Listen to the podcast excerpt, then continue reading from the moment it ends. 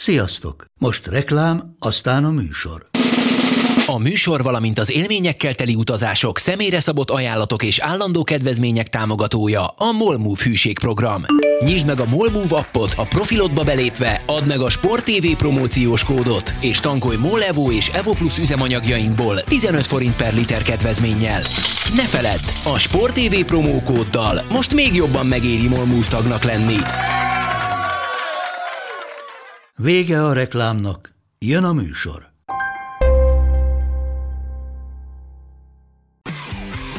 Gól! Ez 11-es volt, ha nem láttad te! Úristen, milyen becsúszás volt!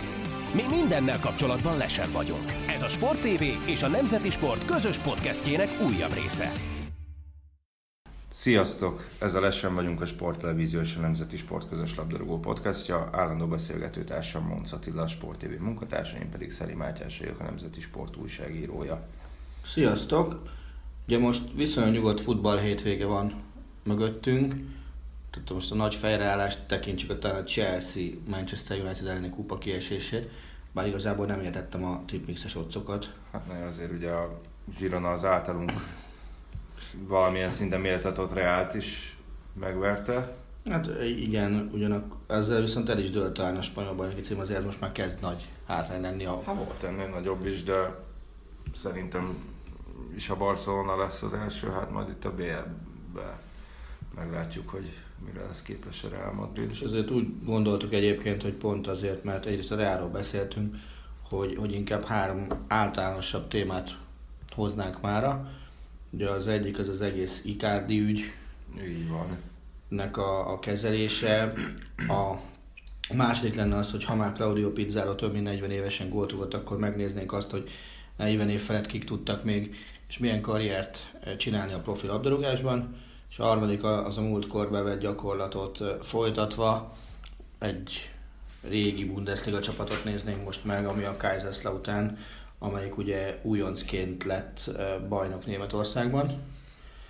Ugye ezeken mennénk végig, és akkor kezdenénk Icardival, aki szerinted tönkretette már Milánói karrierjét, vagy még van egy dobása? Milánóit? Hát, én nem hiszem, hogy sokáig ott lenne. Ugye egyébként ezen gondolkoztam, hogy ilyenkor szokták nem, hogy ez bulvár téma, de szerintem egyébként nem az, hiszen rendben majd itt szó lesz mindenféle ilyen magánéletbeli dolgokról, meg Instagram posztokról, meg drámáról, de ugye ez nem az a fajta magánéletben való turkálás, hogy nem tudom, rossz a házasság és nem megy neki a játék, hanem konkrétan tényleg az van, hogy a, a pályafutásával kapcsolatos dolgok ilyen szappanopera szerűen a nyilvánosság előtt zajlanak, ami hát az egyik legnagyobbra tartott csatárról szól mégis, meg hát azért egy nagy klubról, az Interről. Tehát ugye vissza akarunk menni az időbe, ugye itt sokan a Mauro Icardi feleségét, Vanda Narát hibáztatják, akiről ugye annyit kell tudni, hogy egy másik argentin válogatott labdarúgónak volt a felesége Maxi Lópeznek, aki Icardi csapatása volt a Sampdoriába, és aztán ők valahogy együtt kötöttek ki. És ugye öt gyereket nevelnek Igen, közösen, Három Lópezé, azt hiszem, és kettő. és ugye a hölgy foglalkozása az ilyen hármas ö, fogadta el jellemet, hogy a showgirl, modell és játékos. És ügynök. játékos ügynök, és van egy darab kliense, gondolom, én legalábbis nem tudom. Igen, többet, többet én sem találtam. Ugyanakkor ezzel az egy klienssel irgalmatlan mennyiségű fejfájást okoz a, az internek. Elég, ha csak arra gondolunk, hogy ugye most kezdenek el küzdeni a szerződés hosszabbításért. Ugye Icardi szerződéséből még szűk másfél év van hátra. Ugye jelenleg keres 4,5 millió eurót az Internél, ami talán az ő szintjéhez, meg a mai futballviszonyokhoz képest talán azt mondtam, hogy kevés, ugyanakkor azt meg túlzónak érzem, amit a, a, a feleség akar, aki két milliós összegben gondolkodik az éves fizetés terén, és hát ez nagyon betette a kaput az Inter vezetőinél.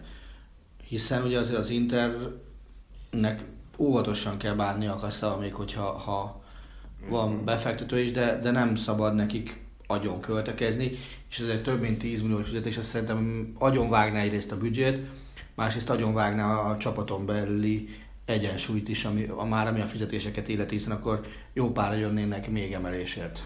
Hát, és amellett, hogy talán Icardi a legpiacképesebb játékos az Internek, tehát ez még mindig egy jó B opció, hogyha nem hosszabbítanak vele, hogy eladják, mert jól tudom, akkor valami fix 110 millió eurós kivásárlása van.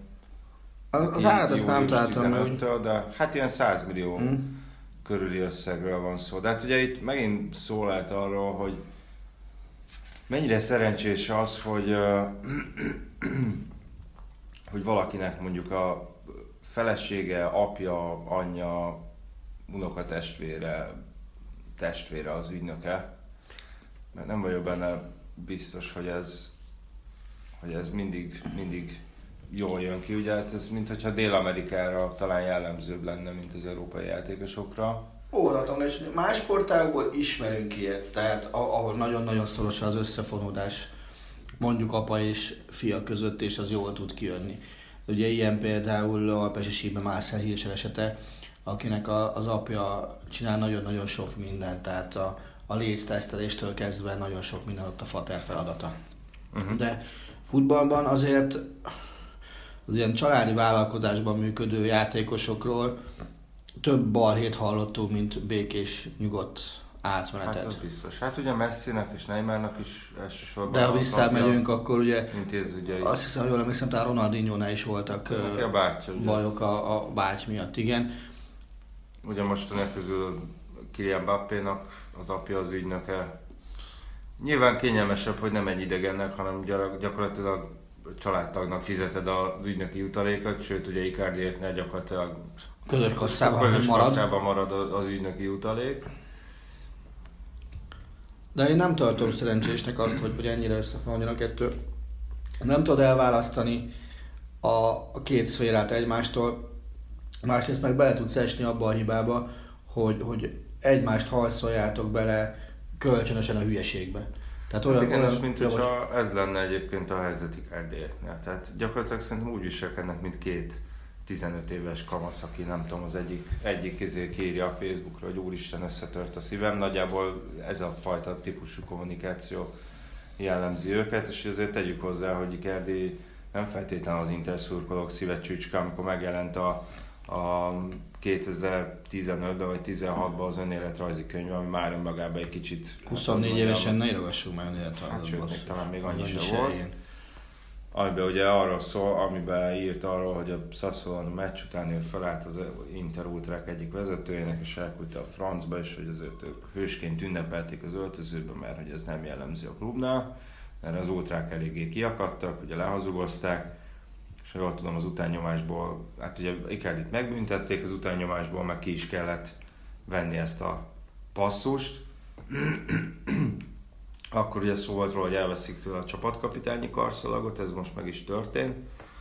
Ugye hát kicsit ellenmondásos, hogy miért, ugye alapból a BBC azt írta, hogy azért, mert hogy ő, hogy ő azt mondta, hogy ő nem utazik el a Rapid Winner elmeccs, és ő nem, nem, nem akar játszani. Ami hát szerintem már önmagában egy elég nagy, hát hogy mondjam, fegyelmezetlenség. Hát az így van, már csak azért is, mert ugye az, az Inter olyan sok mindent ebben a szezonban már nem nyerhet. Hát nem, meg, meg azért tényleg fel kell tennünk a kérdést magnak, hogy most ki fontosabb, Icardi vagy mindenki más. Igen. Mert nyilván itt, itt azért nem mindegy, hogy milyen pedagógiai érzékkel kezeled ezt a szituációt, mert ahogy mondtad, az ilyen brutális szerződés hosszabbítás, vagy az, hogy esetleges állandó kivételezés, az nyilván nem szül jó vért hát konkrétan belül. Spalletti azt nyilatkozta ezzel kapcsolatban, főleg miután a, a klub meghozta ezt a csapatkapitányi karszalagról szóló döntést, hogy, hogy az egész az tulajdonképpen a, az Inter és a csapat iránti tiszteletből született meg, és hogy nem szabad elmennünk abba az irányba, hogy az egyén, font, egyén sorsa határozza meg az Inter sorsát, hanem a csapatnak kell ezt megtennie. Tehát, hogy senkit sem lehet a, a csapat fölé emelni egyénileg. Nem több. Icardi nem lehet több sohasem az Internél. Hát ez igaz is. Ugye szerintem ezért van talán jó helyzetben az Inter, hogy Giuseppe már ott lett az egyik ügyvezető aki nem hiszem, hogy az a típusú ember, aki, akit mondjuk Icardi vagy akár Vandonara nagyon meg tudna hajlítani. Hm? Azért szerintem egy tapasztaltabb róka ennél, hogy a Juventusnál volt hosszú évek, éveken át. És uh, ugye ez a dráma most azzal folytatódott, hogy Icardi legutóbb sem volt keretbe, állítólag azért, mert valami begyulladt a térdébe, de ugye kiment a stadionba, aztán ott megjelentek a kivetítőn, akkor azonnali fújalás volt, meg egyébként is voltak mindenféle szórólapok, amit a ultrák osztogattak, hogy nekik nincs szükségük zsoldosokra, meg olyan játékosokra, akik terhes, hogy az Interbe szerepeljen. Mert ugye az elmúlt három évben, főleg ahogy egyre közeledett ez a szerződés hosszabbítási mizéria, ugye Vanden arra elkezdett mindenféle hülyeségeket posztolni. Az egyik pillanatban azt, azt mondta, hogy ez és ez érdeklődik Icardi irán, meg hogy menni akarnak, aztán meg az, hogy örökké Inter, de hogy nem rajtuk múlik. Ugye az egész nagyon úgy tűnik, bedobott kínai ajánlatot valamelyik télen, mert hát ugye miért ne, mert hát ha majd azzal föl lehet húzni a fizetési igényeket. Tehát nem tudom, nekem nagyon sok uh, amelyet a Juventus elismerte, hogy figyeli, mert lehet, hogy ők ez, ezzel, hogy ezt így nyíltan kimondták, ezzel csak egy kis viszály, még inkább visszájt akarnak szítani az internet, de de hogy nekem nagyon úgy tűnik, hogy ezt ilyen nagyon ügyetlenül csinálják, mm. hogy, hogy hogyan próbálják így a, megvezetni a közvéleményt, és hát nem nagyon sikerül nekik. Ugye most legutóbb egy tévéműsorban volt Vandonara, és ott elsírta magát, és hogy mennyire rosszul érzi magát Icardi, hogy elvették tőle a, a karszagot, már ott még be is telefonált a műsorba.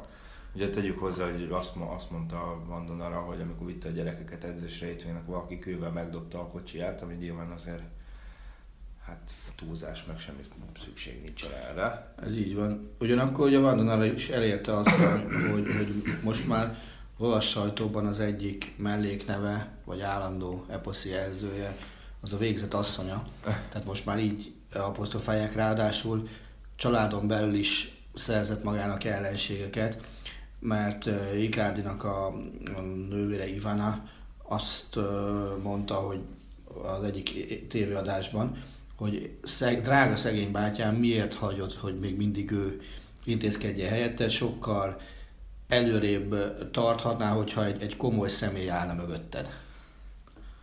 Egyébként szerintem ebben is van valami igazság, hát ez nem tudom mennyire igaz ez a márka hír, hogy, hogy általában a Real az pont Vandonara miatt szakította meg a tárgyalásokat.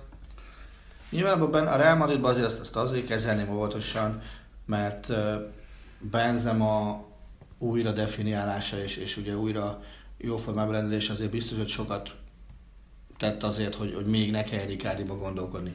Ráadásul azért, azért Perez szereti Benzemát, amennyire Igen. én tudom. Tehát valószínűleg ameddig lehet kitart mellette. És azért Madridban, Madridban nem hiszem, hogy szükség van két balhés emberre, úgyhogy abból csak az egyik a játékos így is van ott épp elég cirkusz, ha nincsen, akkor az médiának nyilván csinálnia kell, mert ahogy beszélgettem régebben spanyol újságírókkal, és ők mondták azt, hogy, hogy ők egész egyszerűen a Real Madridból élnek, ha nincs hír, akkor kreálni kell hírt, mert, mert csak így működhet a világ.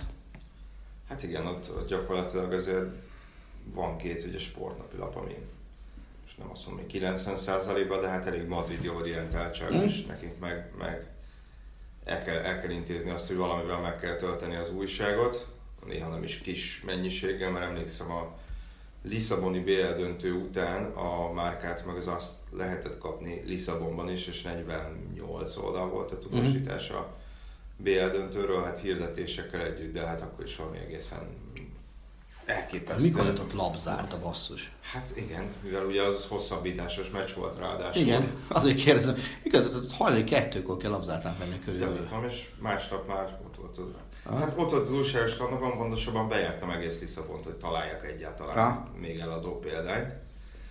De ugye szerintem ezzel Icardi és arra még saját maga alatt is vágja a fát. Tehát, hogy aki mondjuk nézi egy egészséges lelkületű klubvezető ezt a ami megy már itt több mint egy éve, hm? akkor, akkor szerintem teljesen jogos, hogy megfordul az a fejébe, hogy kell ez nekem, vagy most idehozom ezt az embert, aki tényleg nagyon jó futbolista, el van másfél-két évig, és akkor mondjuk elér egy négy éves szerződés feléhez, és akkor majd elkezdik ezt velem játszani. Tudod, mi mosolyogtam, csak hogy így, így beszélünk ilyenekről, hogy és melyik klubot hozták legutóbb kapcsolatba Icardival? Hát én a Napoli jövőre a, Nem? Anglia. a Chelsea. A, na most gondolj be, hogyha Vanda Nara leül tárgyalni Granikovszkajával, az, azt a beszélgetést kölyörgöm, ami webkamerával hadd nézzük már végig. Tehát, Hát igen, de ezért, ezért sem tartom feltétlenül szerintem reálisnak, hogy, hogy oda menjen, vagy legalábbis nem nagyon érzem azt, hogy mondjuk a Chelsea-nél ezt tolerálnák. én is azt gondolom, nem, és ezért lennék kíváncsi rá, hogyha két ilyen, ilyen önmagát nagyhatalmúnak hívő nő, amik, akik közül az egyiknek ténylegesen azért csak van hatalma a chelsea ha ők beszélgetnek egymással, az a beszélgetés hogy alakul? Tehát, hogy, hogy mit csinálnak, hogyan kommunikálnak, mi a metakommunikáció, ez mind-mind érdekelne az egészből. De tényleg. Hát igen, csak mondom, nekem ez, ezzel van a bajom, hogy szerintem Icardi felesége teljesen ö, gyermetegen viselkedik, és nyilván Icardi is, hiszen ezt, ezt együtt, együtt főzték azt, amit most meg kell, meg kell enniük, de hát azért, érted, de milyen az, hogy az ügynököd elmegy egy tévésóba, most attól függetlenül, hogy a feleségede vagy sem. Akkor elkezd olyanokat mondani, ja, egyébként tök rossz a viszony közte és Perisic között, Mhm. és egyébként is neki nem a pénz számít, hanem jó lenne, a klub igazolna valaki olyan, olyan embert, aki mondjuk tudna neki öt jó paszt adni meccsenként. Mhm. Tehát ezt most két opció van, vagy ezt vagy Icardi engedélye nélkül mondta, és akkor, akkor, akkor meg a saját játékosát és férjét hozza nagyon szar helyzetbe, vagy az ő tudtával, ami meg még, butább, még butább az egész, mert az ilyen, ilyen dolgokat nem nagyon szokás kiteregetni, főleg egy tévésóban, nem? Ugye Perisic ki is akadt, és mondta Icardinak állítólag, hogy azért mondd meg az asszonynak, hogy ha lehetne vegyen a szájára. és, és hát azért nagyon úgy tűnik, hogy az Interen belül Perisic, meg hát azért Brozovic is, vannak olyanok, akik mondjuk, hogy mondjam, lehet, hogy pesgőt bontanának, hogyha, Biztos. hogyha Icardi elmenne. Igen. Szerintem nagyjából Icardi történetét úgy ki is veséztük, és mielőtt rátérnénk a második megígértél már hogy az öreg játékosokra, én most feltenném a három kérdést, Hajrá! már csak azért is, mert az egy, első az örvest az, hogy a világ jelenlegi legidősebb profi labdarúgója, az melyik klubban mutatkozott be a profik között? Melyik klubban mutatkozott be? Aha, Yokohama Marinos? nem. 1986-ban mutatkozott be, tehát a nemzetisége jó a játékos. A játékos nemzetisége jó. Igen. Hát azt tudom, hogy Japán, az japán csatár Így ember, van. aki most már 51-2 éves talán, Aha, igen, és másodosztályban játszik, igen. de most nem fog eszembe jutni a neve. Kazuyoshi Miurának hívják. Kazuyoshi Miura? Ö, nem tudom. A brazil Santosban. Tényleg, Jézusom. Erre nem emlékeztem. Ugyanis ő nagyon fiatalon elment, hogy valóra váltsa az álmait a futballal kapcsolatban, és elment Brazíliába, és a Santosban játszotta az első profi meccsét. Jó, a második kérdés. Lesz szó a Kaiserslauternről is, tehát én nem kultúrtörténeti csodákat fogok hozni az. Ajaj, Igen. Kaiserslautern. Hány olyan játékos van a Kaiserslautern kertében, és ha van, akkor kik azok, akiknek minimum VB ezüst van a vitrínjükben? Annak a Kaiserslautern kertében, amik bajnok lett. Ja, hogy újoncként. Újoncként.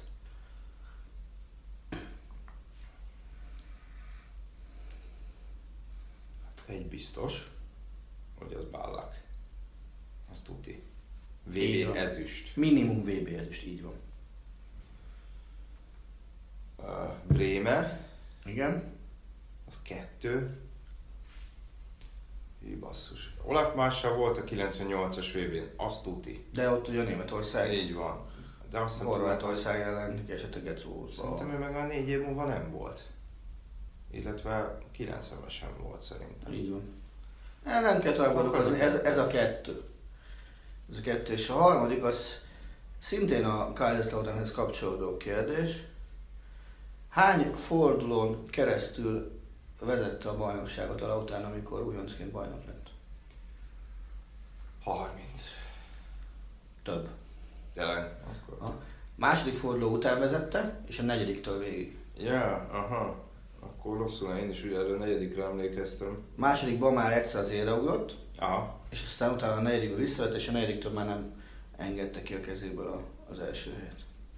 Ha térjünk vissza akkor az öreg futballistákra, hogy az apropót az adja, Claudio Pizarro a hétvégén, mondjuk úgy, hogy vitatott módon, de a Bundesliga legidősebb gólszerzője lett, nem csupán a külföldi játékosokat tekintve, de úgy, úgy a németeket is figyelembe véve, hiszen már bőven 40 év fölött jár, Igen. járt, amikor ugye egy olyan gólt rugott a, Hertha elleni bajnokin, hogy a sorfal alatt rúgta el a labdát, ami, ami utána még kétszer megpattant, mielőtt a, a kapuba került volna. Ugye Dárdai azt mondja, hogy ez öngólnak, öngólnak kellett volna adni, de a Bundesliga végül tegnap, tegnap az hétfőt jelent, úgy döntött, hogy, hogy ez nem öngól, hanem Pizzáró kontójára írják be, és ugye ezzel döntötte meg egy másik egykori brémai Mirko Votával. Aki még szintén egyébként a Brémánál dolgozik a tartalékoknál. Így van, és, és ugye Florian Kohlfeld, a Bréma edzője már fogta a fejét a meccs után, röhögve a sajtótájékoztató, hogy úristen, mit fogja most Fotavától hallgatni azért, hogy hagyta, hogy pizzára rúgja a szabadot, akinek semmi keresti valója nem lett volna ott, és, és hogy ezzel elvették a rekordját, de hát persze mindenki több boldog volt, hogy Pizzárónak ez volt a 21. bajnoki szezonja, amiben gólt szerzett a Bundesligában, tehát az ilyen még nem volt soha. Hát és tegyük hozzá, hogy egyben ő a Bundesliga történetének legeredményesebb légiósa. Még Így egy nagyon kicsi ideig, azt hiszem kettő góllal vagy hárommal előzi meg Lewandowski-t. Igen, az már nem sok, nem sok változott. Tavasszal szerintem ott lesz szervezés, és ugye Lewandowski lehet az első külföldi egyébként, aki, aki 200 gól fölé kerül a Bundesligába. Tehát az még csak német játékosoknak sikerült, hogy előre. Hát és szerintem nagyon senki nincs is a közelébe, aki ilyen Nincs, mert- feltehető mert- fiatal hát- lenne, mert de- Elbert talán a harmadik, aki, már Őt azért nem tekinteni a feltörekvő fiatalnak, így van. nem is tudom, 20-30 góllal talán le is van maradva. Ah. Na szóval Biztos. mennyire jellemző az, hogy mennyire várható azt szerinted, hogy, hogy futballban kitolódik így 40 fölé a, az élet. Ugye lefelé már beszéltük, hogy egyre, egyre korábbi időpontra jön, elé a, jön előre az, hogy, hogy valaki profi legyen, és most már klubok arra törekednek, hogy minél fiatalabban szerezzenek játékosokat, és minél hamarabb bevessék őket a mély vízbe. A másik, vég, másik vége mennyire? Jó kérdés, mert nem vagyok, nem vagyok ö, orvos, de hát ugye, ugye ha azt nézzük, azért a nemzetközi futball szerintem afelé a trend felé mozog, főleg a válogatott, hogy, hogy több meccs legyen, vagy több Igen. csapat. Tehát, hogyha nem tudom, hogyha már 11-18 évesen elkezded már a 30, 40, 50, 60 meccset játszani, akkor az nem biztos, hogy, hogy hozzájárul ahhoz, hogy aztán kitold a, a pályafutásodat később. Mondjuk persze attól is függ, hogy milyen szintről beszélünk nyilván, de amellett lehet az is, hogy az orvostudomány majd eljut odáig, hogy ezért még egy-két évet hozzá lehet adni, esetleg az előléti edzők munkája, vagy bizonyos legális szerek is hozzájárulnak majd ahhoz, hogy, hogy valaki egy-két évet még, még ö, Hm. ráhúzzon. Inkább az kevésbé jellemző, hogy azért ez legalábbis szerintem, hogy csatárok játszanak ilyen sokáig. Mert nyilván kapusoknál ez, kapusoknál azért egyben egy-két évesen is simán el lehet akár egész magas Hát szinten igen. játszani. És ugye ezért meglepő Miura, aki ugye 51 évesen még aláírt most egy szerződés hosszabbítást a másodosztály Yokohama FC-nél, tehát minden bizonyal még 2019-ben is profi labdarúgóként fog játszani. És ugye az a fura, hogy ő 89-es japán válogatott, Aha. Na most legutóbb 19 évvel ezelőtt volt válogatott. Ez az egyik, amit, amit találtam róla egy érdekességet. Aztán 2017-ben, amikor, amikor ö, megdöntötte Sir Stanley Matthews azon rekordját, hogy ő lett mindidők legöregebb profi gólszerzője is, Igen. életkor tekintve. És a harmadik, amit találtam róla, amin, amin végképp elrögtem magam, tudod ki vesztett ő egy évben? Aki 2004-ben már visszavonult? Várjál, most 52 éves? Aha, Tehát akkor 67-es születésű, vagy 66-os, vagy 67-es születésű. valahogy így, aha.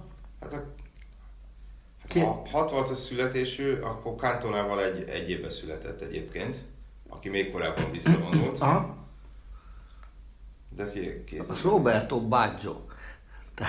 Egyébként róla is akartam beszélni, hiszen azért ő nyilván nem 40 éves, igen, 67-es, nem 40 éves Mm.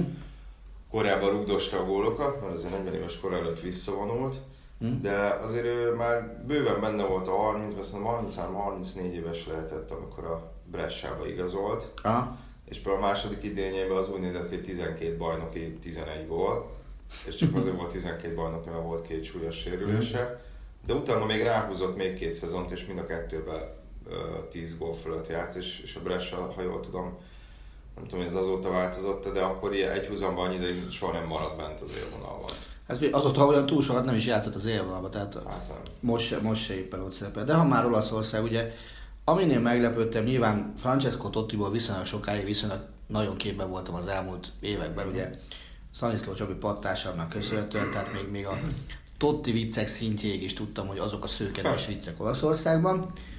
És az volt a nagyon durva most, amikor így olvasgattam, nem is az, hogy, hogy 24 szezont játszott a Rómába, hogy annyi jött ki. Nem is az, hogy 785 meccs, 307 gól. Basszus, ez az ember 40 évesen az Európa Liga csoportkörében játszott a négy meccset, és ezen a négy meccsen öt gól pasztolott. Ilyen, ilyen tényleg nincs. Tehát ez valami olyan, olyan csoda, ami szerintem egy-egy klub életében egy ember öltő alatt egyszer van körülbelül. Igen. Még tegyük hozzá, hogy Pizarro ellentétben viszont bajnoki gólt nem szerzett 40 éves kora fölött, mert azt hiszem 39 és Mm. valamennyi. De tehát, tehát számomra tényleg ő az, aki, meg, meg ami, ami nekem nagyot dob rajta, hogy, hogy ő nem igazolt sehol. Tehát tényleg lehúzol ennyit ilyen tudással egy olyan csapatban, amelyikkel azért az is baromi nagy dolognak számít, ha nyersz valamit odahaza, Igen. és nem, nem mész el, szóval ezt, ezt én nagyon-nagyon tudtam és tudom csodálni. De egyébként az olaszoknál lehet valami úgy a, a levegőben, hiszen azért Del Piero is már elmúlt 40, amikor a Delhi Dy- Dynamosból visszavonult. Ugye Dino Zoff is 40 év fölött lett világbajnok. Maldini az több mint ezer meccs, ezer tét meccs után volt vissza 40 évesen. Tehát ezek, ezek mind-mind olyan, olyan számok, amiket így nézgetem, tudom, mondta, jó Isten, de ez nem normális. És akkor nyilván Giggs történetét szintén ismerjük, aki ugye egy csapat és, és több mint 900 meccs, és szintén 40 évesen volt vissza. De megvan, de ki a legöregebb VB góllövő, és az belefér a 40, tehát a 40 alatti vagy 40 fölötti.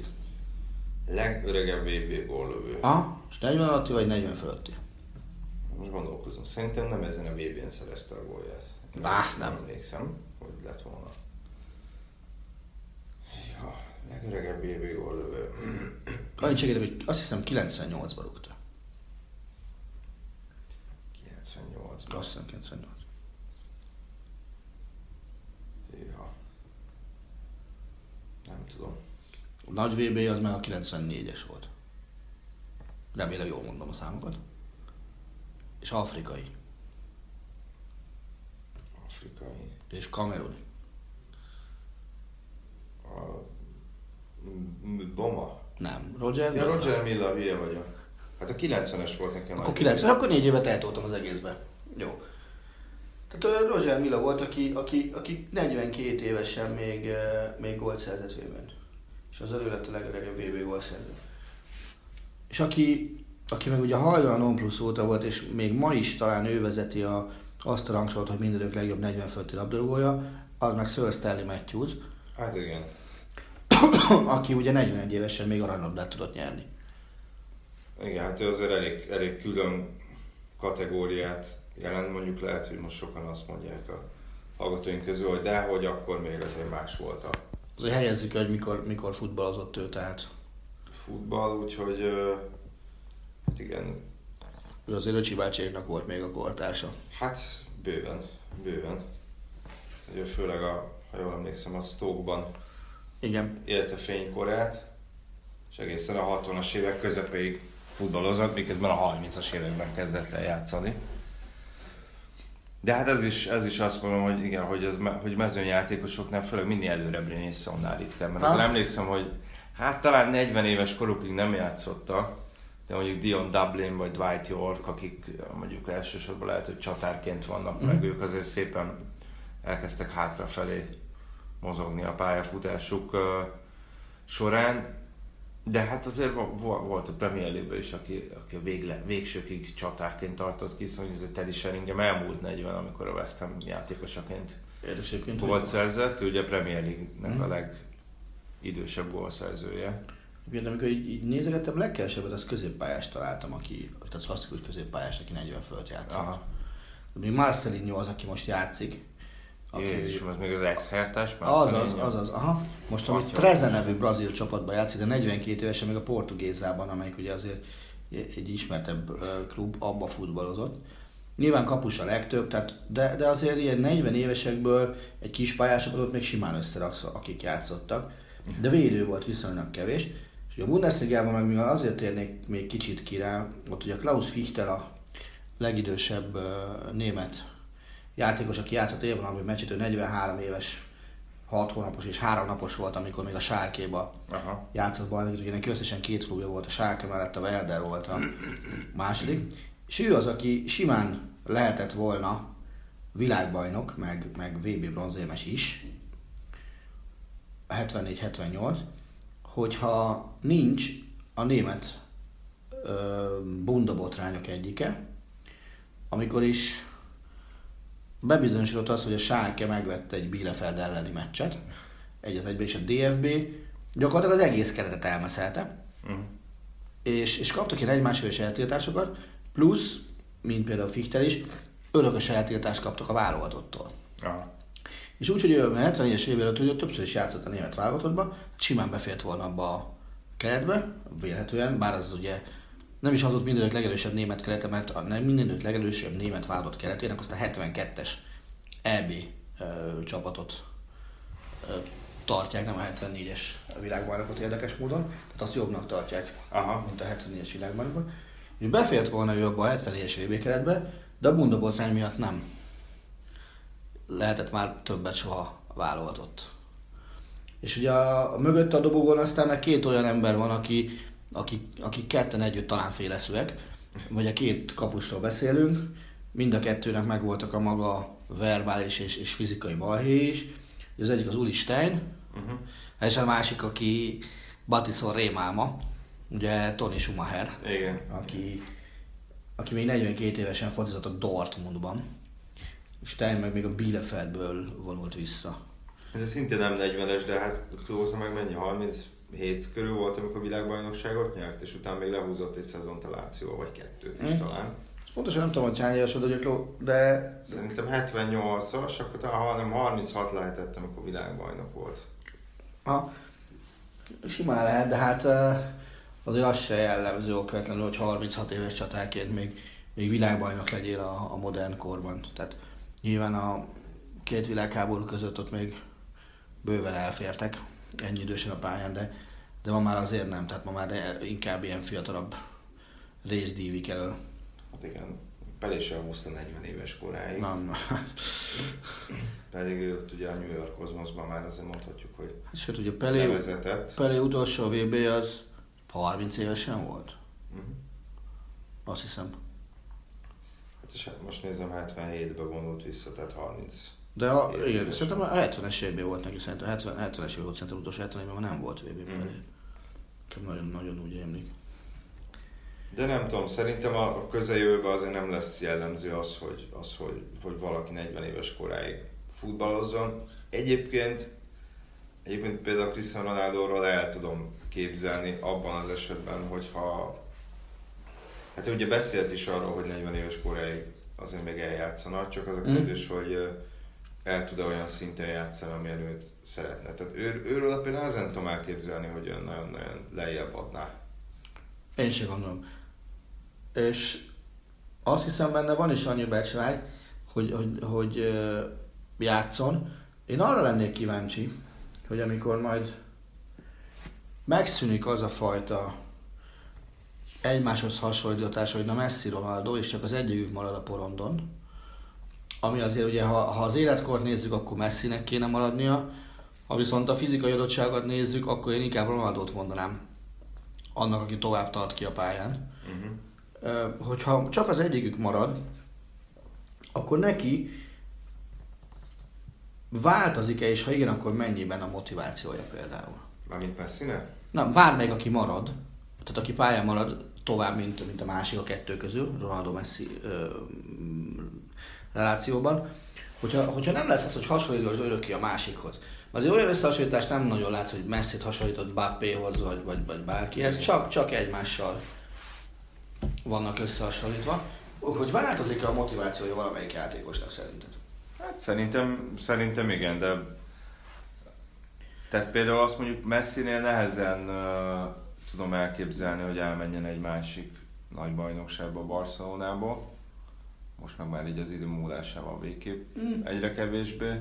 Azt viszont nem, hogy, hogy visszamegy Rosárióba, hiszen ő azért elég, elég lokál patrióta, meg talán el is ejtette, hogy ő játszana a Newellsbe, ahol felnőtt szinten soha nem játszott. Te azt elképzelhetőnek tartod, hogy ott élsz 20 éve Barcelonába? Családja még ott él Rosárióba. Na de... Oda jár haza, kvázi. Én nem tudom elképzelni, hogy ő hazaköltözzön. Hát azt nem tudom, hogy hosszú, hosszú távon hazaköltözne, de azt nem zárom ki, hogy mondjuk egy-két évet lehúzzon a Newellsbe. Én Ott azért azt is. elképesztő hangulatú meccseket játszik, tehát azért nem egy ilyen kis provinciális csapathoz menne vissza, ahol 5000 néző van. És azt elképzelhetőnek tartod róla, hogy, hogy egy sport... Egyébként, na jó, akkor meg is lesz az egyik kérdésem, és Jó. akkor majd utána. Azt elképzelhetőnek tartod, hogy ő valamelyik szponzor nyomására, vagy kérésére, vagy ajánlatára elmenjen egy fejlődő bajnokság kirakat emberének? Akár az Egyesült Államokba, akár, akár Kínába, tovább megyek akár Katarba? Nem. De hát az most egy dolog, hogy én mit tudok róla elképzelni, és hogy mi lesz, de nem, nem, nem tudom elképzelni. Uh-huh. Se róla, se Cristiano Ronaldo-ról is nehezen tudom elképzelni. Mhm. Ha csak nincs valami olyan, benne valami olyan személyes brandépítési célja, ami túlmutat már a pályafutásán, ami, ami meg akkor inkább az Egyesült Államok felé mutatna, ahol nyilván azért a fizetési sapka miatt hiába vannak ilyen designated playerek, azért egy bizonyos szint felé már nem tud menni a fizetés. Ugye ez volt David Beckhamnél is, de nyilván ott a szponzorok azért így ugye amúgy ki tudják ezt egészíteni. 2025-ben játszik még valamelyikük a kettőjük közül? Messziból és arra Messi Ronaldo duóból? A Ronaldo-ról el tudom képzelni, ugye akkor lesz 40. Uh-huh. De Messiről már nem. Messiben nem vagyok biztos. Ah, na ő benne már én sem. Nem, nem tudom miért. Bennem még az is benne volt egyébként, hogy, hogy lehet, hogy olyan típusú lesz. Ezért volt egy-két játékos, például egyébként Hidetoshi Nakata is, jó, ny- nyilván nem az a szint, de hogy 29 évesen visszavonult, mert Mm. úgy érezte, hogy elég van a futballban, elég pénzt keresett, és hogy mással akar foglalkozni. Mondjuk Messinek nem tűnik ilyen szélesnek, az, érde, az érdeklődési körre nem tűnik ilyen szélesnek, de lehet, hogy egy idő után azt mondja, hogy elég volt.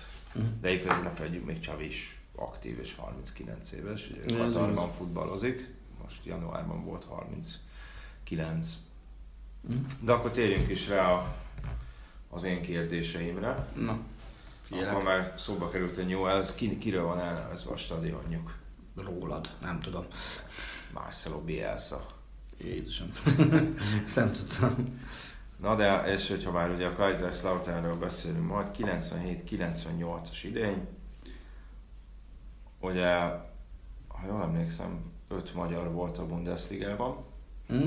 Lisztes Krisztián a Stuttgartban, Dárdai Pál és Király Gábor a Hertában, és ugye Rutka János és Szűcs Lajos, de tegyük hozzá, hogy ők télen érkeztek a Igen. Kaiserslauternbe. Bundesliga kettőben nem volt senki magyar, és a harmadosztályból tudsz mondani nekem akár egy magyar játékost is. Boldog Tamás szerintem Így ott van. játszott az Ulmban. Igen, és fel is jutottak. Igen, és aztán következőben ugye még egy osztályt váltottak a Die Spatzen becenévre hallgató Verebek fedő nevű csapattal. Ugye akkor már ott játszott. Ugyanakkor ugye, ha már említetted a két magyart, azért Várjál, azért meg itt voltak nevek, nem mondom el az összeset, csak voltak. boldog biztos. Sőt, várjál, volt, volt valaki, valamilyen tí- szegedi ember volt, és, és valamelyik harmadosztályú csapatban játszott, ha jól emlékszem, de az lehet, hogy már később volt. Hú, de nem fog eszembe jutni. Na mindegy. Többek között egyébként ott volt Marozsán János, aki ugye Marozsán Jennifer Igen. az édesapja, Kriston Attila is, akkor Atya Isten. Kriston Titi a Ferencváros villámlifti szélső És hátvéd. Szili Attila is ott volt a harmadosztályban. 1860 München. Ennek az amatőr csapata. Aha. vagy hát másod, vagy második csapatában. Aha. Egyébként még Virág Béla, nekem az ő neve valami őszintén nem mond semmit, Kecskés Zoltán, Az övé mond, és ha minden igaz, ennyi volt. vagy szerintem játszott a Fradiba is, meg az Újpestbe is talán. Úgyhogy minden igaz. Virág Béla, talán lehet, hogy Pécs, de ez, ez, ez, ez nagyon messze van már időben. De viszont ha már, ha már a két magyar említetted, ugye nekik azért ebben a Lauternben akár télen jöttek, akár nem télen jöttek, azért, azért inkább epizód szerep jutott. Tehát a bajnoki Persze, címig tartó menetelésben mindketten három-három meccsen van. léptek pályára, mind Rutka, mind, mind Szűcs. Ugyanakkor ezt sem kell szégyelni, hiszen újoncként előtte, utána nem volt senki bajnok a, Így van. Hát meg legalábbis nekem az volt a benyomásom, hogy, hogy ők azért is kerültek oda, mert ugye akkor már már akkor már nem lehetett azt takargatni, hogy ez egy bajnok esélyes csapat, viszont ugye azért voltak sérülések elől hátul, és Rehágának kicsit bővítenie kellett a keretét Ez a egy annyira vékony keret volt Zalauternél. Tehát simán lehetett mondani azt, hogy a Renke, Kadlet, Schönberg, Koch, Rossz, ez volt a védőötös, ugye kapus plusz négy védő. A mögötte lévő kettő, három, négy játékos, akit még védőként bevetettek, összesen volt 24 meccsük csereként meg kezdőként. Az- Most ez 34-es szezonra, tehát 34 meccsre értem. Középpályán ugyanúgy meg lehet mondani azt, hogy Sforza, Buk, Wagner. Rátinyó talán, de ugye azért Krisztóvnak meg Bálaknak is volt 22, illetve 16 meccse, és hát elől meg a elől ugye a Reich, Rise, Marshall, Kuka 4-es volt, ugye nyilván Marshall volt a, az első Azt számú csatár, amikor is, ő ugye 21 góllal lett második a, a góllövő listán. Na ki volt a gólkirály tényleg? Ulf Kirsten, ha már ugye veterán gólszerzőkről, szerintem akkor ő már 33-4 éves Nem tudom, utána még futballozott. Tehát Kirsten még bőven focizott akkor is, amikor én nemzeti sportnál elkezdtem dolgozni 99-ben. És Stefán Lázár, Isten nyugosztalja, cikkeit fordítottam magyarról magyarra.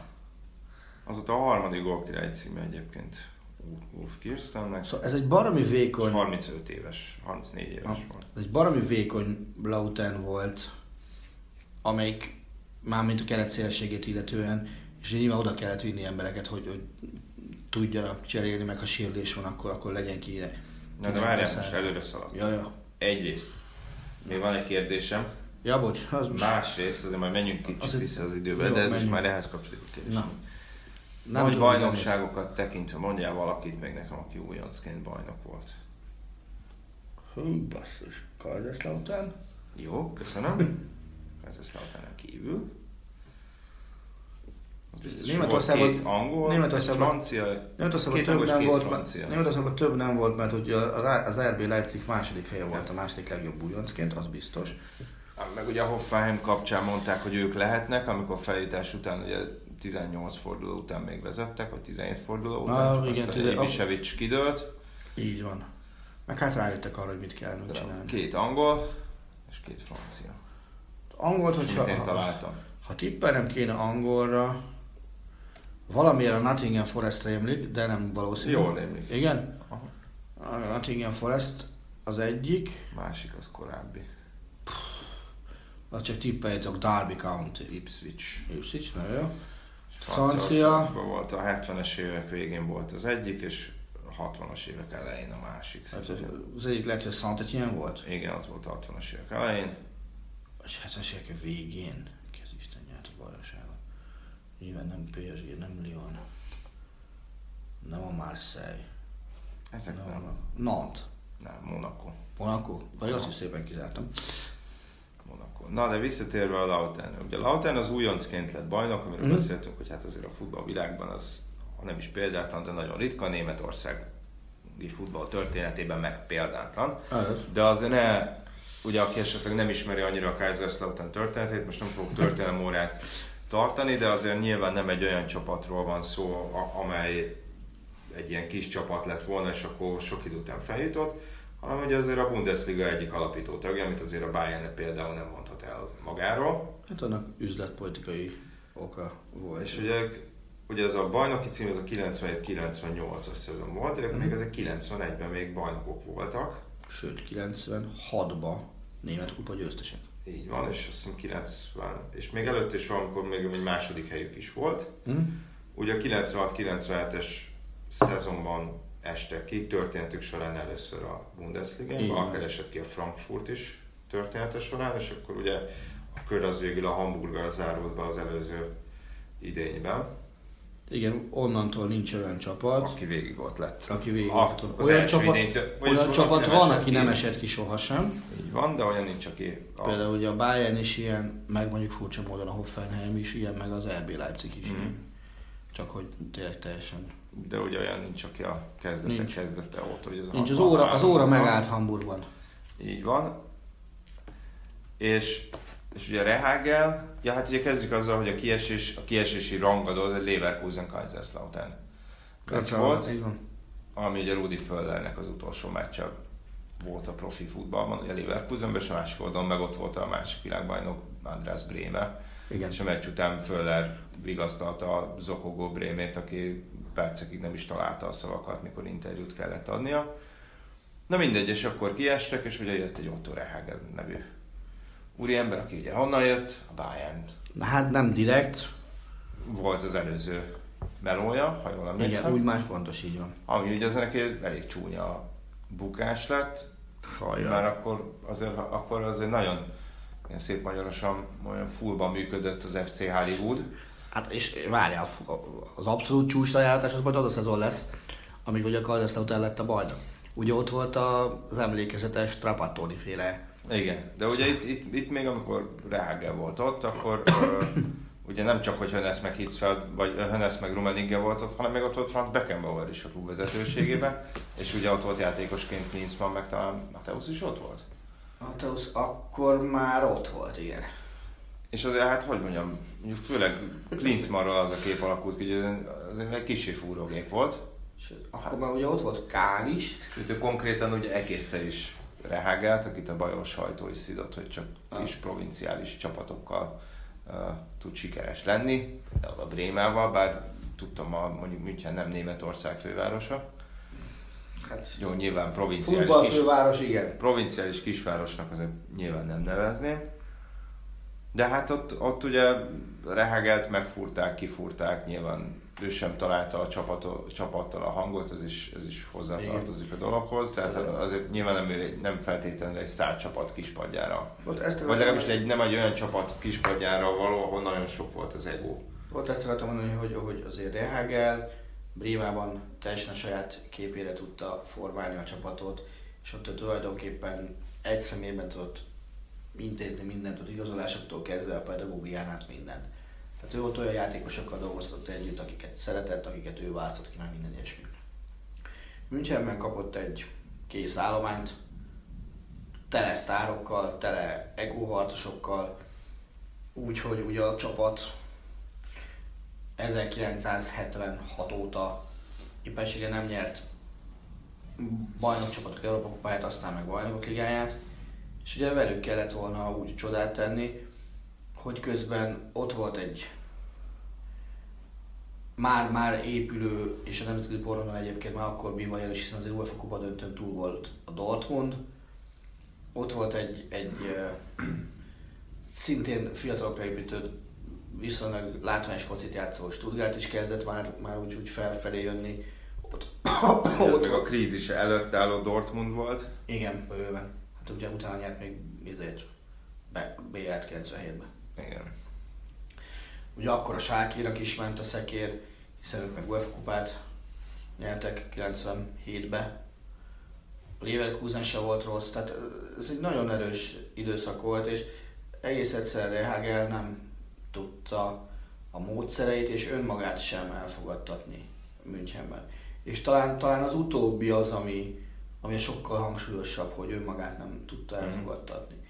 És ugye neki tulajdonképpen egyfajta ilyen, ilyen, ilyen menekülés volt az, meg, meg egy ilyen újjáépítési lehetőség, hogy Kaiserslauternben kapott egy ö, olyan lehetőséget, hogy építkezzen ugyanúgy, mint ahogy, ahogy építkezzen, építkezhetett Brémában. Igen, és nem szedték szét alól a csapatot a másodosztályban Így van. sem. És ugye ez volt az az időszak, amikor a magyar ökölvívó, amatőr ökölvívó válogatott arra felé volt edzőtáborozni, és hát erről az edzőtáborról legendák keringenek. Hogy igaz vagy nem igaz, azt nem tudom. És nem is merem azt mondani, hogy igaz. Tény, hogy volt egy kispályás, most nem tény, állítólag volt egy kispályás foci meccs a Kaiserslautern és a Magyar Ököljóval válogatott tagjai között. Amit, tehát ami eleve a akkori prezident szerint Kaiserslautern volt, ugye a csapat neve, tehát ez önmagában már ez is. Állítólag az volt, hogy a, a boxolók megverték 5-2-re, 5-3-ra a Kaiserslautern kispályán, és Alvics Gyula rugott Mester 3 és ugye a Csötönyi elnök úr utána azt hirdette, hogy oda ment hozzá a Rehaneg, és, és azt mondta, hogy hát szeretné Alvics Gyulát leigazolni, most Alvics Gyula nejes súlyú boxoló volt. Tehát az. szeretné leigazolni, mert hát hogy neki szüksége van egy játékos, és akkor azt, azt mondta, hogy nem focista, bunyós. Tehát, hogy, hogy ez, ez a legendárius szedett erről a túrával. Ja, van egy kis városi legendás beütése a történetnek, de az...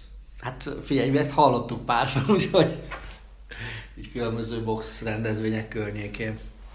Na, de ugye hát viszonylag simán sikerült a feljutás, 10 ha? ponttal előzték meg a Wolfsburgot, és ugye hát azért kellett némi finom hangolás, úgyhogy Reháger elkezdte telefonon zaklatni Csirjákhoz Sforzát, aki ugye, akinek szintén volt egy elég félre sikerült idénye a Bayernbe, és onnan ment el az Interbe, ami ja.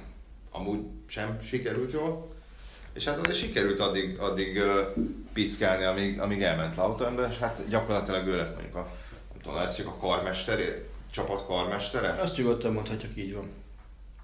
És ugye előtte volt Marshall, ugye Kadlecet szokták még nagyon kiemel, kiemelni, hogy, hogy akkor 32-3 évesen Európa legjobb söprögetői közé tartozott, mert ez a Lautern még néha még söprögetővel játszott. Bizony, 1-3 1-3-4-2-t bírtak játszani.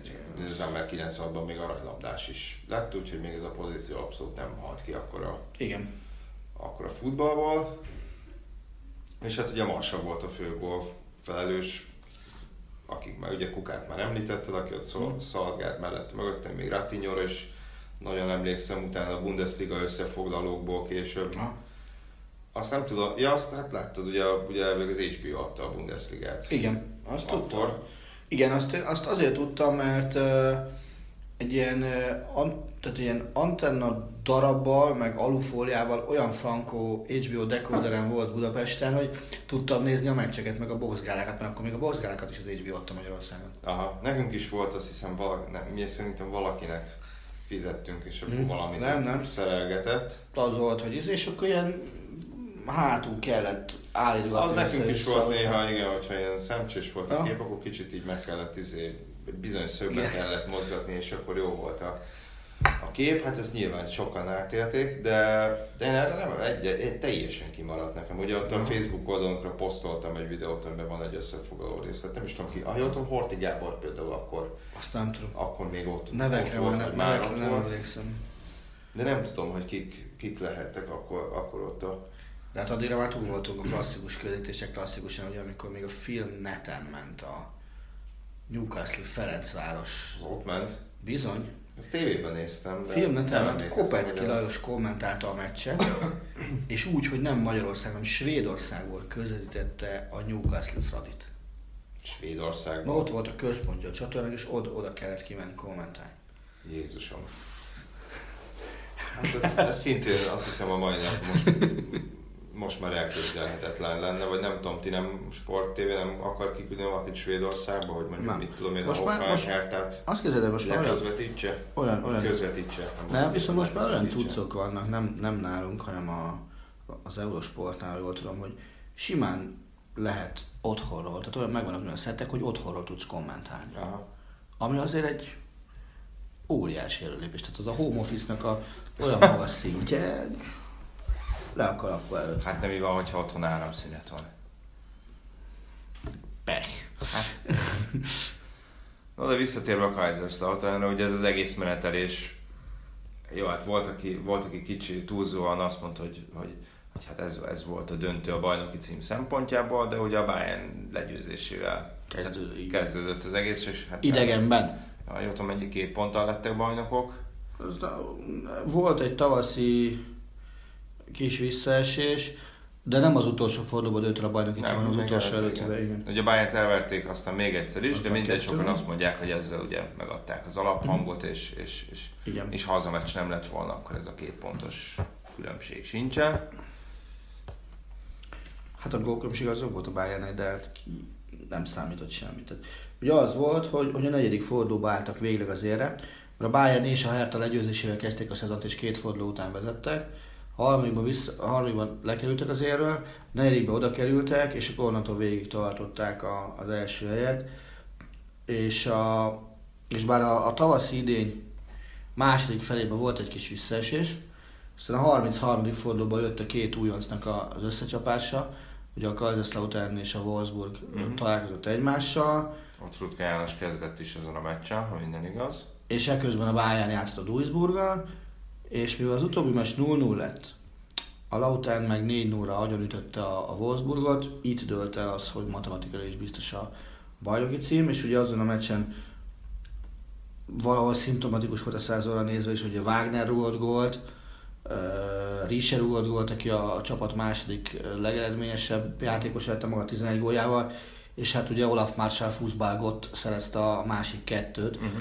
Aki végül is egy ilyen 24 meccs, 21 gólos szezont zárt, ami azért Igen, elég. elég durva szezon, és hát ő ugye egy ugyanolyan, és ugyanolyan kultikus figura lett a Betzenbergen, mint, mint előtte jó páran, tehát neki is megvolt az, hogy Németországban ugye az a divat, hogy bemondják a keresztnevet, utána hozzáüvölti a közönség a, Uh-huh. a vezetéknevet. Itt ez nem egészen így zajlott az ő esetében, mert itt az volt, hogy Unzer Auschwitz, de Nummer nem tudom mennyi, Olaf, Marshall Fußballgott, ez volt a közönségnek a, a hozzá, hozzájövöltött része. Tehát ebből is látszik az, hogy ott mennyire megbecsülték a Betzenbergen. Én azt sajnálom egyébként nagyon-nagyon, hogy, hogy a Betzenberg az egy, az egy ilyen legendásan jó hangulatú pálya, és az egyik olyan német pálya, ahol, ahol zseniális meccsek voltak a múltban. Igen, és Ugye ugye azt besz- mondták, hogy a, ez a hazai pálya is nagyon sokat dobott, és hogy nagyon sok meccs volt, amit a hajrában Hm? döntöttek el. Tehát ugye múltkor beszéltünk a, a nagy fordítások kapcsán, amikor a, a, a Lautern ugye egy négyről verte meg a Bayernt, hogy, hogy, hogy az egész Betzenberg arra is volt egy kifejezés a németek, hogy undi Betze bébt, tehát az, amikor tombol az egész publikum, és, és, és ordítanak, mint a, a sakálok, és olyan hangadót tudtak tenni, és annyira aréna jellege volt a pályának, hogy azt baromira sajnálom, hogy azt nem tudtam egyszer úgy átélni, hogy, hogy ott és, és egy nagyon fontos meccsen. Aha. Most már nyilván az is furcsa, hogy a Lautern visszakerüljön a, a első másodosztály vérkeringésébe, hiszen pillanatnyilag a harmadosztályban is a Igen, második hát nem vannak az, helyen, de igen. az ellen vannak a beék a segge alatt kettővel. És ugye most Fritz Walter stadionnak hívják hivatalosan. A... Hát hivatalosan már nagyon régen annak hívják, de ettől, ettől még nyilván mindenki a Betzenberg néven említi, tehát a, ami könyv is született az egész, az a műt, mítosz Betze névre hallgat, uh-huh. tehát a, a, a Betze mítosz. Tehát nem, nem fog azon a stadionon senki változtatni. Ez ugyanolyan, mint hogy Dortmundban hívhatják ezt a stadion Signal Iduna Parknak, vagy bármi. Ez akkor is Westfalen stadion marad, Mhm. minden normális ember szemében. És a Betzenberget is majd azt nem fogják átvezni Fritz Walter stadionról, mit tudom én, a Modern stadionnak, vagy bármi, ami eszembe jut ilyen cégnév stadionnak, hanem, hanem az, az meg fog maradni Fritz Walter stadionnak, mert azt gondolom, hogy az, az, az tiszteletlenség lenne, főleg ugye a német labdarúgás egyik legnagyobb ikonjával Így van, aki ugye Lauternben futballozott. Kicsit Bayernezzünk ebből a szempontból, ugye amikor Ehegelt kirúgták, akkor Aha. Franz Beckenbauer vette át a helyét. És jött újabb nyert, nyert velük egy UEFA kupát, ha jól emlékszem. Tehát ők nem. ugye tavasszal rúgták ki Rehagelt. Ja, aha. Ugye a következő idényben, amikor a Lautern másodosztály volt, akkor bajnok lett a Bayern. Igen. És aztán jött ez a 97-98-as így van. idény. Nem tudom, hogyha esetleg van olyan hallgatónk, aki nem ismeri, akkor idéz fel nekünk ezt a legendás Giovanni Trapattoni féle kirohanást, én meg ha megtalálom mondjuk angol, adott esetben angol felirattal valahol, akkor azt majd lehet, hogy ki is rakom a Facebook oldalunkra. Hát ugye a több legenda is volt, ugye az egyik az, amikor Klinsmann szétrug egy izét, egy ilyen uh, valami nagy hirdető oszlopot a kispad mellett, valami, valami nem tudom üdítőt a márka volt azt hiszem rajta. De az volt, a sajtótájékoztató az, volt, amikor Trapattoni borzasztóan felhúzta magát, és hát ő ugye egy elég ilyen impulzív csávó volt, és akkor a Tomás Strunz nevű középpályás, aki nem mondom, hogy technikailag a Bayern München történetek legképzettebb játékos, de lehet, hogy a százba sincs benne. Viszont egy ilyen, ilyen zakatoló ember volt, aki egyébként szintén egóharcos volt, ráadásul megverve azzal a problémával, hogy azt hiszem talán Effenberg volt az, aki elszerette tőle a feleségét. Ah, Annak, idején. Na és sajtótextől van, és akkor ugye el, el valamivel felpiszkálták az öreget, aki először beleüvöltötte az, hogy Wasserlaube Strunz, tehát az az, hogy mit enged, azt akartam mondani, hogy mit enged meg magának ez a Strunz. Aha. Na, ezt is sikerült jól kimondania. Jött az, előtte volt az a klasszikus másik, hogy flash elér, tehát hogy, hogy, hogy azt akartam mondani, hogy olyan, olyan volt, mint az üres üveg, tehát hogy semmi nem volt benne. Ez se jött össze. És aztán az egészet lezárta azzal a mondata, ami, ami nagyjából a tele van a hócipőmre akart üt, utalni, az Ich habe fertig. Ez, ez volt a vége, és itt, itt a német újságírók hát szakadtak már röhögéstől. Tehát nem, nem az volt, hogy, hogy és látsz, hogy húzza föl magát, húzza föl, tudod, amikor így, így megy, mész fölfelé, és túláztatod magad egyre jobban, és bele a világba. Na ez volt az a csodálatos sajtótájékoztató Trapattoni bácsitól. Tehát ugye ilyen csodás sajtótájékoztatót még egy edzőt tartott Németországban. Az Thomas Doll volt. Dortmund edzőjeként.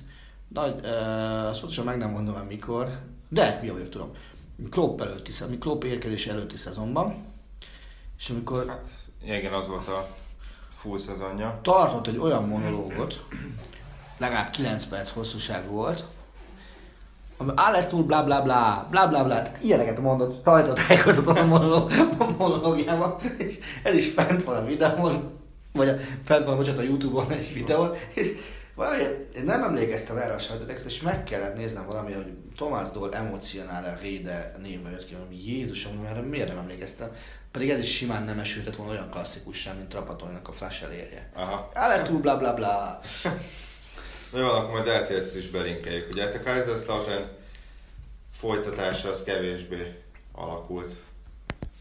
Viccesen ugye a következő idény bejutottak a tovább jutottak a BL csoportjukból, Uh-huh. ugye akkor PSV, Benfica, HJK, Helsinki. Így van. És aztán ugye a Bayern kiejtette őket a negyed döntőbe, ha jól emlékszem. Igen. Ugye, és itt Rutka János ki is állították. Ami ugye visszavágó első percéből körülbelül. Első 10 percéből valami. Ugye amikor ott Karsten Jankerrel Igen. És 4 küzdött, 4-0 lett a végül. és Rehagelnek pedig iszonyatosan megromlott a viszonya aztán több alapemberével is, többek között ugye Sforzával, aki kritizálta a taktikáját. Uh, Olaf Marshall is Sforza mellé állt, ami miatt az ő pozíciója is gyengült a csapatnál, és hát tulajdonképpen valamilyen szinten, hát nem is tudom, hogy dicstelenül, de, de csúnyább véget ért ez a történet, mint amire sokan számítottuk, ugye 2000-ben ö, távozott Rehagel Mhm.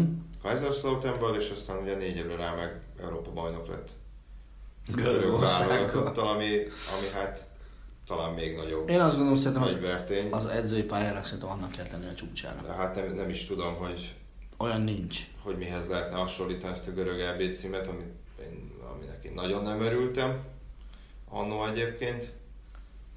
Nem azért, Te mert akkor nem, már ott dolgo- te nem dolgoztál? nem, nem, nem, nem, nem, azért, nem azért nem örültem neki, mert, mert több, mit tudom én, nem a kicsiknek drukkoltam, csak egyszerűen nem, nekem rossz volt nézni a, a görögöknek a játékát. Én arra az volt az az EB, akkor Nemzeti Sportnál voltunk, és ugye a Gyenge Balázsban Kormani Zsolti volt kint Mhm.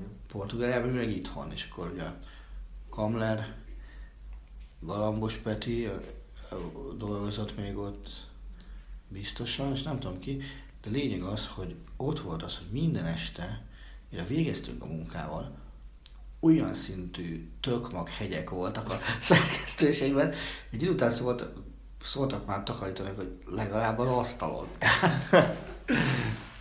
szóval, és akkor néz, nézte Kamil így tök kényelmesen, és akkor így, maga mellé szól mindent, ami, ami, ami Jézusom. Azt szerintem minden idők leg, legdurvább olyan NBA volt, hogy, hogy mindennek kész voltak mindig időben, csak, csak úgy, úgy takarítóknak nem volt kellemes dolg. Szóval ez té- tényleg tök jó volt. Egyébként tegyük hozzá még zárásképp, hogy tavaly össze volt egy gála meccs, ugye többek között a bajnoki címre emlékeztek, hogy a Rehágen 80 éves lett, és Rutka János oda is Igen. elutazott, és megemlékeztek a bajnoki címről, úgyhogy nem felejtették el őket, még hogyha Lautern jelenje, az talán kevésbé, Hát az nem. kevésbé szép. Bár én azért emlékszem, hogy még amikor másodosztályban voltam, most nem tudom, hogy hogy, hogy megy ez, de szerintem itt is azért 10 ezeren járnak a meccsékre, tehát simán volt 40 ezer fölötti Hát figyelj, nézőszámú. nem merek belegondolni, hogy a Hamburgnak milyen nézőszáma lesz meg a körnek majd a szezon végén. Mm. Tehát én azt gyanítom, hogy ez kb. minden idők egyik legnézettebb másodosztályú szezonja lesz most. Ugye a Hamburg Köln Igen, Hamburg, Köln, mert ezek egyszerre sincsen kis stadionja. Úgy emlékszem, hogy a Kölnnek szerintem volt olyan másodosztályú idénye, talán még 2010 előtt, hogy 42 vagy 43 ezer volt az átlag nézőszám a Bundesliga Köln- A 2-ben. Köln másodosztályú szinthez képest nagyon-nagyon látványos focit játszik. Hát írgalmatlan mennyiségű góllal. Aha. Na mindegy. Nagyjából már végeztünk. Ugye most jön a bajnokok ligája első értelmes meccsnapja szerintem. Ráadásul, okay. na te se tagad le. Tehát két meccs van ma. Ugye Liverpool, Bayern München és Lyon Barcelona. Mindenkinek. Most nézem, hogy ez ebben az idényben is volt a Lautennek 41 ezeres nézőszáma a harmadosztályban. De nagyon, ott nem megy nekik. És ugye most a Matyit fölkérném még arra, hogy mondja meg, hogy jövő héten melyik régi csapatról beszélgessünk. Most találjam ki ezt rögtön. Igen. Hát Hát ugye, megmondtuk, hogy Kaiserslautern. ugye volt a Párma, Igen, Kaiserslautern. Szóval volt egy Kaiserslautern, most szerintem legyen egy, legyen egy angol vagy egy spanyol, de Angol. legyen angol, akkor mi lenne, hogyha beszélgetnénk egy kicsit a Blackburnről és a Blackburn bajnoki címéről. Az még izé sírer korszak, mi? Így van. Hát nem sokkal korábban, mint, mint a Kaiserslautern Azt hittem elsősége. Nottingham Forestet mondasz, de akkor legyen Blackburn. Jó. Szerintem még nem menjünk vissza Jó. annyira az időben. És köszönjük a figyelmet, hallgassatok bennünket akár Soundcloudon, akár Spotify-on, iTunes-on, ahol, iTunes-on, ahol, ahol éppen megtaláljátok. Na, sziasztok! Sziasztok! A műsor a Béton partnere.